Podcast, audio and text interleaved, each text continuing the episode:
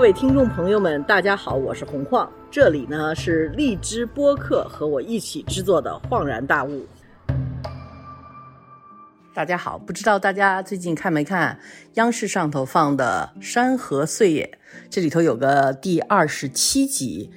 题目是“不远万里”，讲的呢是在中国革命时期，不远万里来到中国和中国人民一起奋斗的几个外国人，包括我们大家可能最熟悉的白求恩。这集呢，其实我觉得我和王向伟主编就是我们的第三十七集的讨论呢，寻找今天的斯诺呢，实际上和这个《山河岁月》的第二十七集是很有关系的，因为今天我们也在想寻找那今天的斯诺。在什么地方？那我们为什么要寻找今天的斯诺？而为什么今天的斯诺到现在，或者今天的白求恩到现在还没有明显的出现在我们面前？这个呢，就是我和王主编在这一集的谈话里头要讲我们的对外沟通，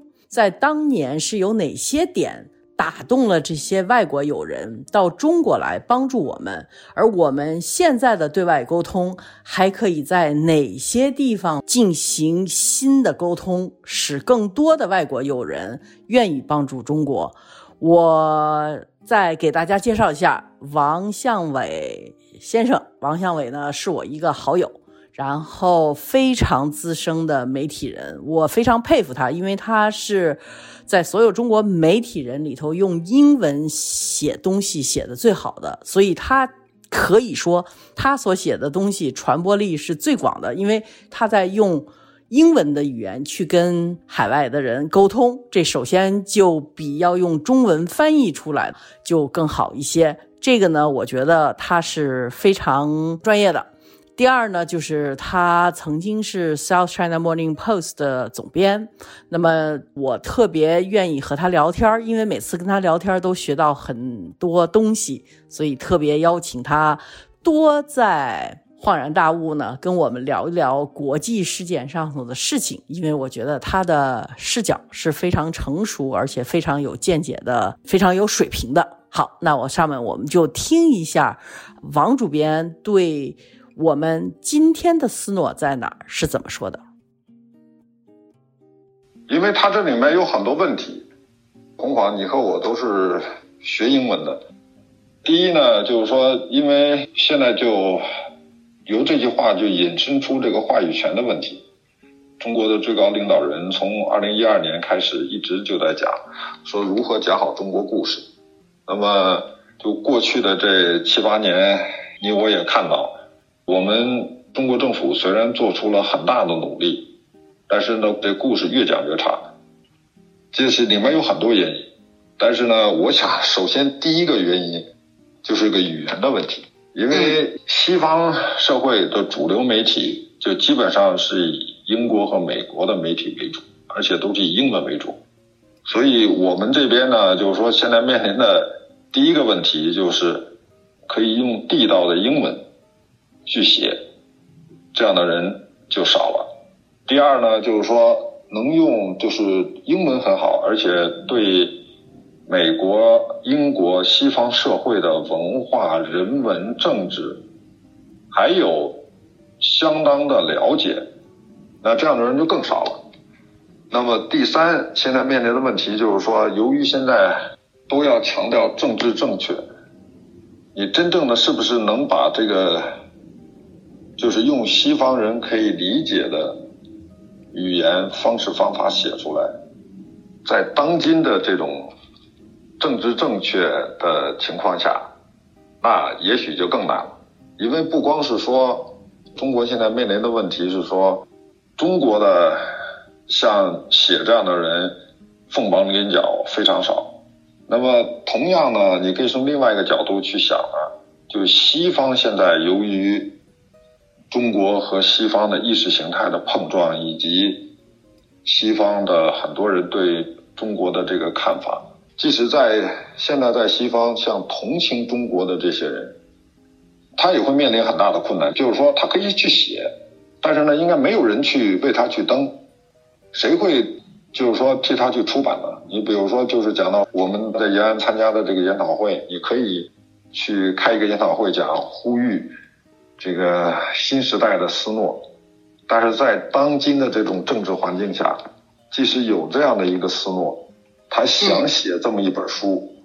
我想在当今的世界也没有人替他去发表，所以现在的这种。你也可以说，中国现在面临的这种政治环境也非常恶劣。那么，语言是一个方式，就像我刚才讲的，就是我认为语言首先就是一个很大的障碍。虽然咱们国家也有《中国日报》、呃《环球时报》、呃《上海日报》、新华社，也有很多就是懂英文的人才，他们每天也在写，但是由于他受到政治环境的约束。那么他写的东西，因为我们做新闻嘛，你都要讲受众，你要想你的受众是谁。虽然他们在写的时候，他们认为他写的是给西方的观众去写的，但是由于他本身受到这种国内政治约束，所以他写出来的东西是西方社会老百姓。西方的各界人士很难接受他所用的语言、语气、语调和方式方法，看不懂。对，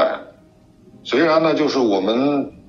这一点上，就是说中国每年，这应该是不夸张的说吧，就是所谓的对外宣传，那么每年得花个几十个亿、几百个亿，但是你看到的这个效果是没有的。因为它这里面的因素就是除了这个英语人才的因素，还有另外一个因素就是在于，就是说我们所谓对外宣传机构里的人，他也受到很大的束缚，就是所谓的我们讲到的自我审查吧。就是如果你能被他接受，首先你得需要由西方人可以理解的语言和方式方法。如果你要用这样的方式方法，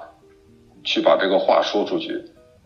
可能就会偏离国内的这个所谓要求的宣传的这个方针和政策。没错。那么，那么作为这样的一个人来讲，那你首先应该满足谁呢？所以呢，就产生的效果就就很差。就因为我自己尝试过一次，因为我自己写过一篇关于新疆棉的文章。在国内呢，得到了很多网友的支持和转发，然后同时呢，我给一个海外的时尚媒体写英文的专栏，然后我就把同样的故事，我用英文的方式把它写出来，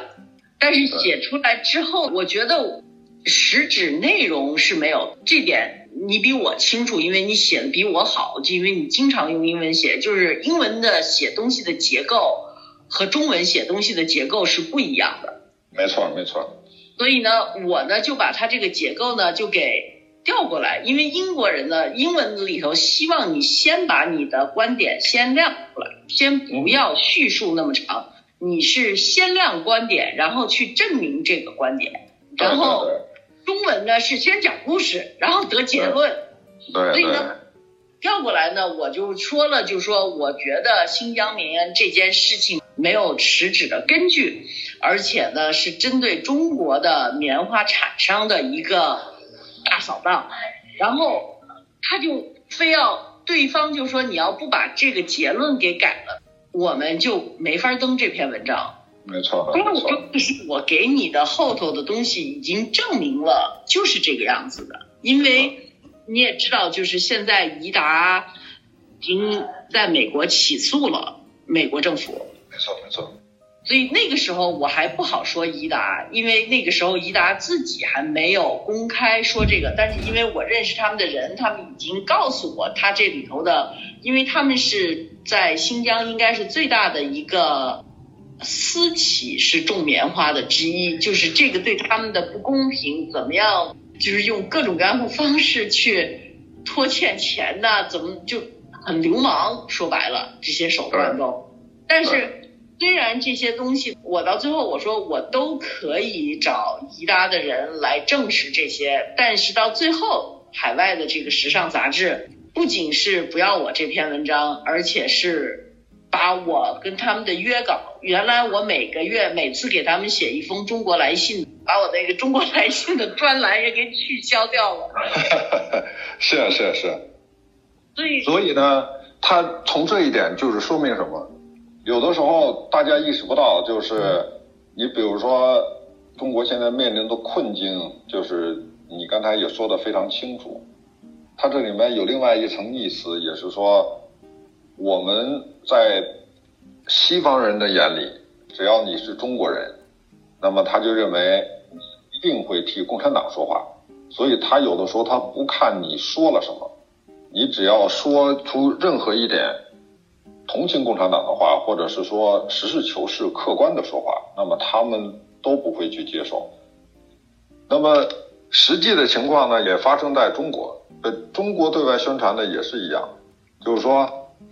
你不能说任何不好的话。我想说的意思是什么呢？就是不管是在西方的媒体出版界，以及你曾经给他们供稿的这些西方的这些时尚的杂志和媒体。其实现在出现的情况跟中国一样，大家都不实事求是，就是互相封锁，互相封锁，没错了。那么从中国出去的媒体一一定要说中国怎么怎么好，就是说那个没有任何问题，这也不是实事求是。那么从西方的很多人的角度来看，就是他认为中国一无是处，任何好的也不能说。那么这也不是实事求是，所以我认为呢，我们现在需要最多的是应该是实事求是，因为如果你从西方的角度来讲，如果你说中国一无是处，那么中国一无是处，中国不可能在过去短短的二十年，其实你可以说中国的改革开放从八十年代开始到现在有四十年，其实呢，中国的经济真正的发展。是从中国加入二零零零年加入 WTO 之后，中国经济开始腾飞，也就是其实就是过去的这二十年，中国经济起来，而且中国经济成为世界第二，那么它一定是有很多地方做对，它不可能说呃是啊是啊，它不可能都是错了，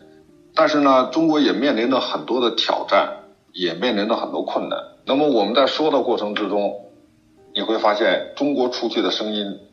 也是片面的。就说我们什么都是好的，西方现在什么都在冤枉我们，都在污蔑中国，污名化。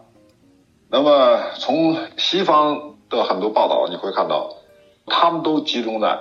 就是你中国共产党怎么着怎么着怎么着，然后呢，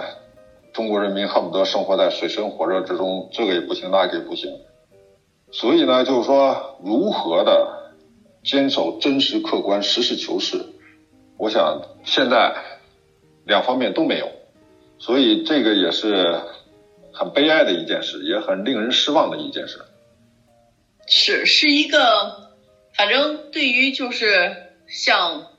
除了咱们两个人的身份都是你是更正宗的记者，像我这种样的就是自由撰稿人，都是一个挺僵的感觉，就是很尴尬的感。就是当你想把你自己肚子里头的真话说出来的时候，似乎已经是没有地方可以说这些事情了。就是西方也不行，两边的就像两个牛的牛犄角已经给绊住了，然后在这个中间似乎没有留出来任何空间，可以让人们去非常真实的看到中国的状况。这个是的，是的，挺大的一个悲剧。对对，而且在目前的这个情况下，那么如何的去讲好中国故事，而且让中国故事呢可以让西方更多的人去接受，这个可能是从我做新闻的角度来讲，我认为这是中国未来面临的一个非常大的挑战。那么，因为现在是现在也有一种观点。这种观点就是国内，呃，就是某著名新闻人经常提的一个观点，就是讲到，比如说今后还是要靠实力说话。现在有一种观点就是说，你现在怎么说也没有用，你等着有一天，比如说二零二八，因为现在世界上的一些经济学家和一些金融机构都认为，中国在二零二八年最早在二零二八，最晚在二零三五，中国经济总量会超过美国，在经济总量会成为世界第一，人均 GDP。中国肯定还是要比美国，还是要比很多西方国家要低的。中国的人数人口基数太大，但是现在很多有一些人的观点就认为，说如果中国的 GDP 在未来五年、未来十年超过美国，那么就是全世界，尤其西方社会很多人对中国的看法，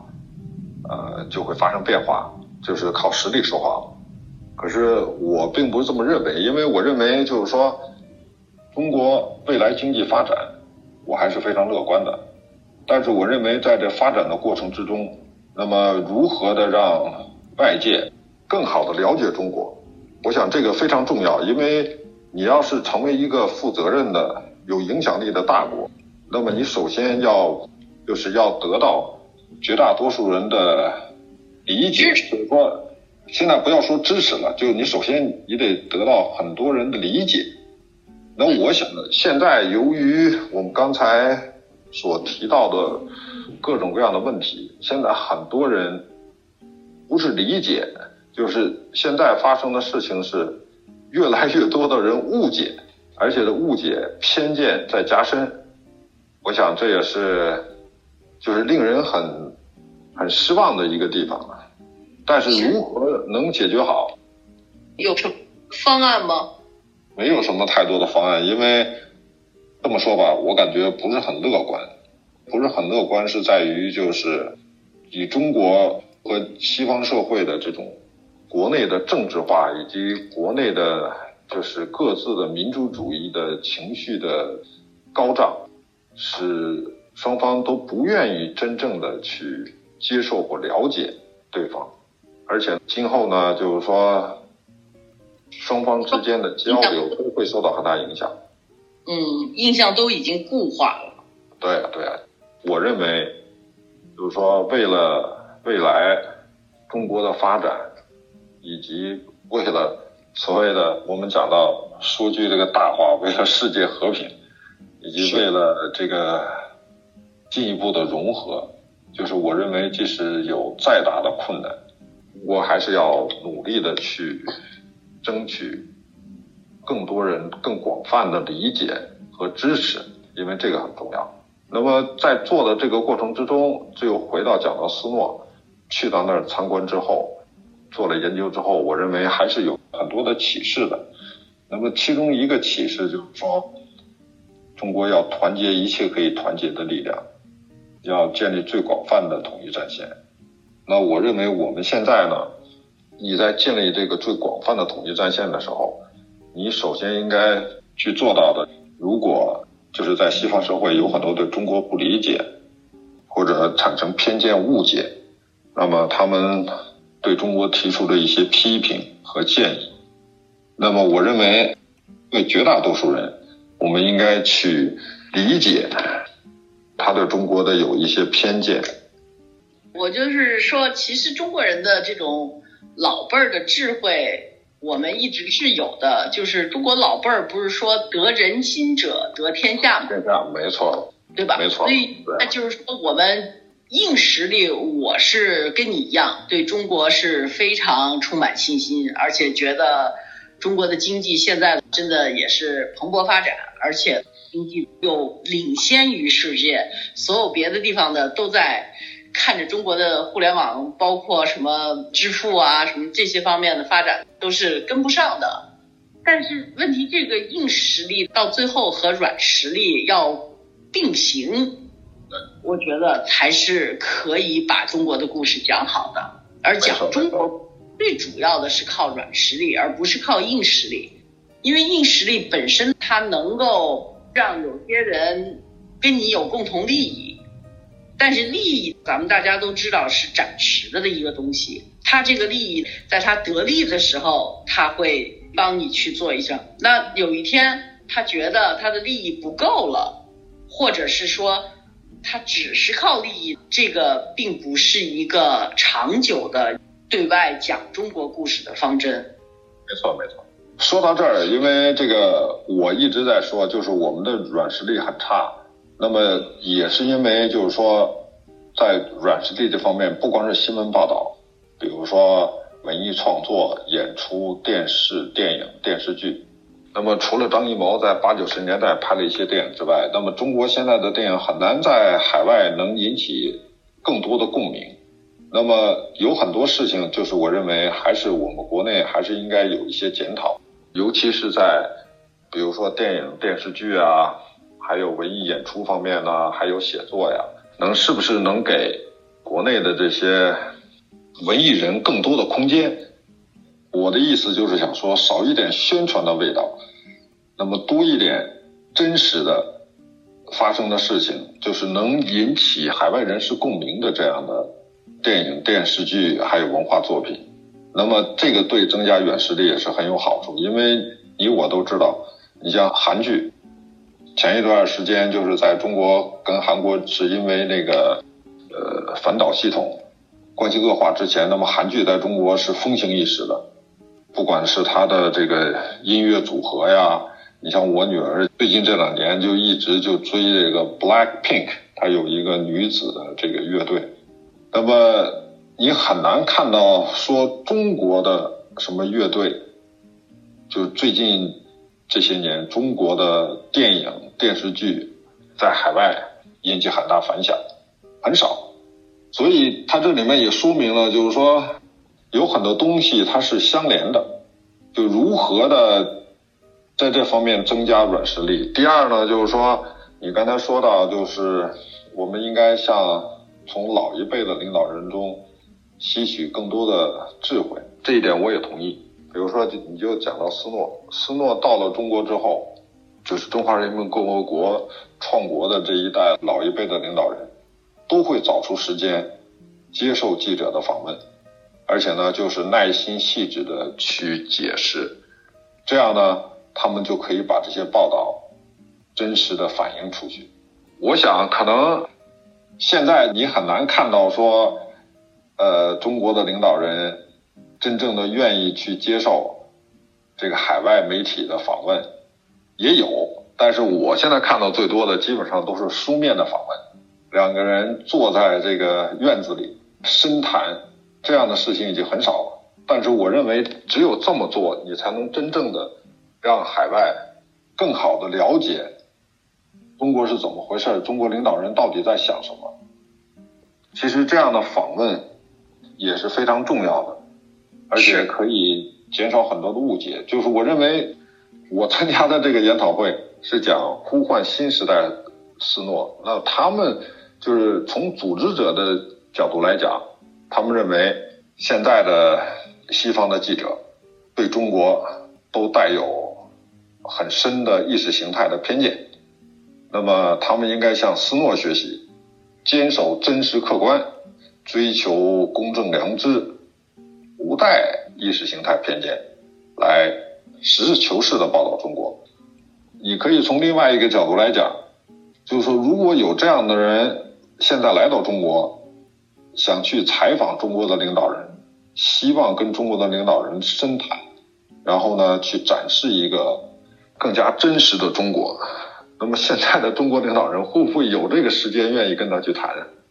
是。这是一个，可是我记得好像当时邓小平在改革开放初期也跟一个记者对法拉奇对特别长谈话，那个好像是几个小时，很长很长。对，那个谈的时间更长，就是他花了两次的时间谈了一共谈了两天，而且那篇文章呢是他在采访中。邓公诠释了就是中国国内以及对外政策和他个人的这种治国理念。那么在当时，就无论是在国内还是海外，都对消除这种误解、达成共识都起了很大的作用。而且我后来，呃，我也发现，当时邓小平也接受了，就是就是美国最著名的这个 CBS 哥伦比亚公司六十分钟节目主持人华莱士的访问。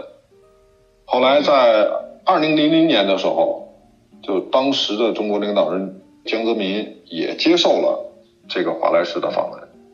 而且那个访问我认为是做的非常好的，也展现了中国领导人气魄在。对，第一是气魄，第二就是说开放，对，有自信的形象。那么以后呢，就越来越少了。现在的领导人也接受访问，但是基本上是更愿意接受书面采访。你可以控制，